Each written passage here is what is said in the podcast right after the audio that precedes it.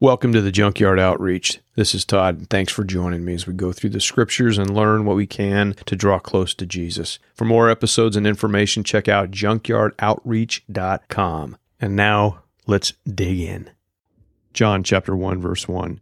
In the beginning was the word, and the word was with God, and the word was God. He was in the beginning with God. All things were made through him, and without him was not anything made that was made. In verse 11, he came to his own, and his own people did not receive him. But to all who did receive him, who believed in his name, he gave the right to become children of God, who were born not of blood, nor of the will of the flesh, nor of the will of man, but of God.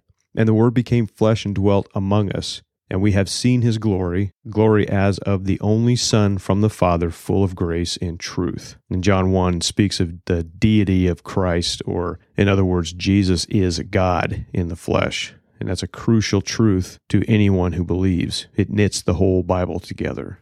There are many cameo appearances in the Old Testament where Jesus makes himself known as the character called the angel of the Lord. And there's a fancy word for this. It's called a theophany or a Christophany. It's an appearance of God in human form. And we'll see this in a few minutes. But why is it so important that we believe what is in the scriptures? Well, simply put, our belief is the key that unlocks our natural mind, opening it up to the supernatural reality of God. If anyone says Christians are narrow minded, they're sadly mistaken because a follower of Jesus Jesus has the mind of Christ, as Paul he says in 1 Corinthians 2:16, "For who has understood the mind of the Lord so as to instruct him, but we have the mind of Christ." And sadly, I see many professing Christians who want nothing to do with the supernatural. It's weird, it's scary to them, but they are ignorant of God and his power. And this power is rooted in the fact that the Jewish rabbi that walked the paths of Israel 2,000 years ago and claimed to be God was actually telling the truth. And we have bits of his life documented in the first four books of the New Testament, commonly referred to as the Gospels, meaning the good news. Let's take a look at the Gospels for a moment.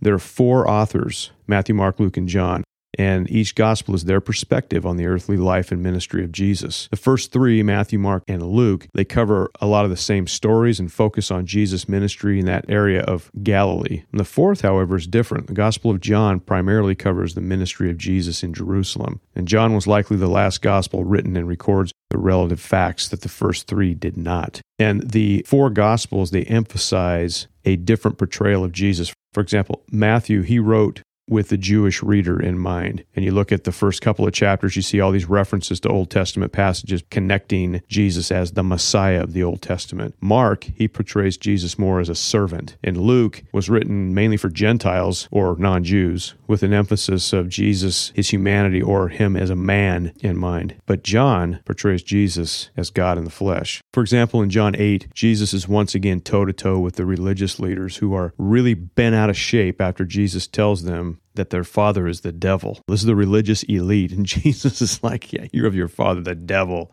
That didn't go well. And this argument is recorded where Jesus is rightfully criticizing the Pharisees' self righteousness and shallow faith. And it says in verse 48 of John chapter 8. The Jews answered him, Are we not right in saying that you are a Samaritan and have a demon? In other words, they're insulting him. Jesus answered, I do not have a demon, but I honor my Father, and you dishonor me. Yet I do not seek my own glory. There is one who seeks it, and he's the judge. Truly, truly, I say to you, if anyone keeps my word, he will never see death. And the Jews said to him, Now we know that you have a demon. Abraham died, as did the prophets, yet you say, If anyone keeps my word, he shall never taste death. Are you greater than our father Abraham, who died, and the prophets died? Who do you make yourself out to be? And Jesus answered, If I glorify myself, my glory is nothing. It is my Father who glorifies me, of whom you say, He is our God. But you have not known him. I know him. If I were to say that I do not know him, I would be a liar like you. But I do know him, and I keep his word. Your father Abraham rejoiced that he would see my day. He saw it and was glad. So the Jews said to him, You're not fifty years old, and you've seen Abraham? And Jesus said to them, Truly, truly, I say to you, before Abraham was, I am.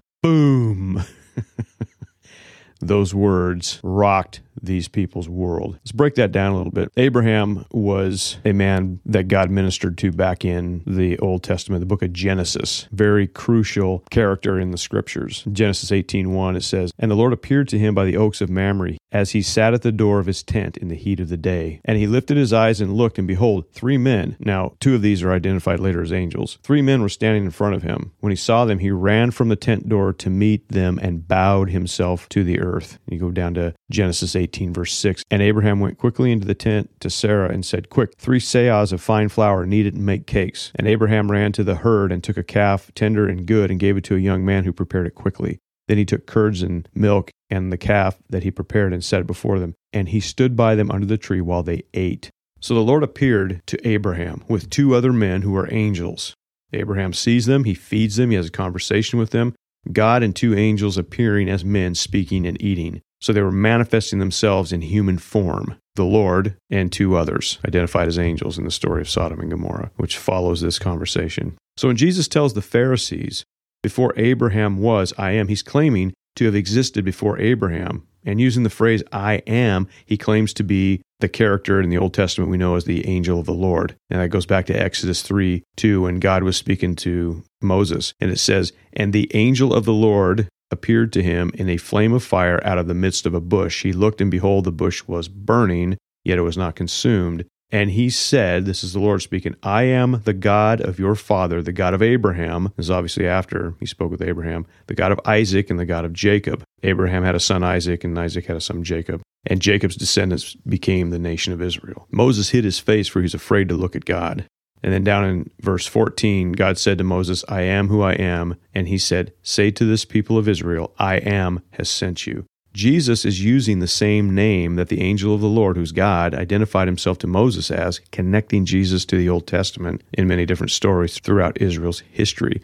So back in John, when Jesus tells them, before Abraham was, I am, it says they picked up stones to throw at him, but Jesus hid himself and went out of the table. Why'd they pick up stones? Because Jesus is declaring himself to be God. In John 10 30, Jesus says, I and the Father are one. The Jews picked up stones again to stone him. Jesus answered them, I have shown you many good works from the Father. For which of these are you going to stone me? The Jews answered him, It's not for a good work that we're going to stone you, but for blasphemy, because you, being a man, make yourself God. So Jesus claims that he's God, and that rattled a lot of cages in his day, and it still does. People don't believe it. People have demoted Jesus just to another holy man, another religious figure. Knowing Jesus is knowing God. And we know God and we're confident in our relationship if we obey him. In 1 John 2 3, it says, And by this we know that we have come to know him if we keep his commandments. Not referring to the Ten Commandments of the law of Moses, rather instruction in the New Testament given by Jesus, such as you love your neighbors as yourself, you pray for your enemies, all those things that he said. Yeah, you do those things now you know because those things are really hard to do and only possible to truly do them by the power of the Holy Spirit. If the power of the Holy Spirit is in you, then you know the Lord. Whoever says, I know him, but does not keep his commandments is a liar, and the truth is not in him. But whoever keeps his word in him, truly the love of God is perfected. By this we may know that we are in him. Whoever says he abides in him ought to walk the same way in which he walked. So a life in Christ is a connection with God himself, the creator of all things. If you're connected, you get it. If you're not connected by God through faith, it'll seem foolish. Because, like Paul said in 1 Corinthians, the natural man cannot receive the things of the Spirit for their foolishness to him. And we got to realize that in this world, there's a lot of people that look at believers and just roll their eyes. They think we're crazy. And that's fine. They've been thinking that since day one. But when you know Jesus, when you have had that change in your character by the Holy Spirit who's making you new, you know, hey, there's something real to this. And as you dig into the scriptures and you realize, you know, Jesus is God. He is the one who created the heavens and the earth. And as Paul says in Colossians 1:15, he is the image of the invisible God, the firstborn or the preeminent one of all creation. For by him all things were created in heaven and on earth, visible and invisible, whether thrones or dominions or rulers or authorities, all things were created through him and for him. That includes us. We were created by him him and we were created for him. We are children of God through faith. That's the way he designed it. That's why he gave humans a spirit so we can connect with God because he loves us. And we glorify him when we obey him, and then it all begins to make sense. In Hebrews chapter 4 verse 14, since then we have a great high priest who passed through the heavens, Jesus, the Son of God. Let us hold fast our confession, for we do not have a high priest who is unable to sympathize with our weaknesses, but one who in every respect has been tempted as we are, yet without sin. Let us then with confidence draw near to the throne of grace that we may receive mercy and find grace to help in time of need.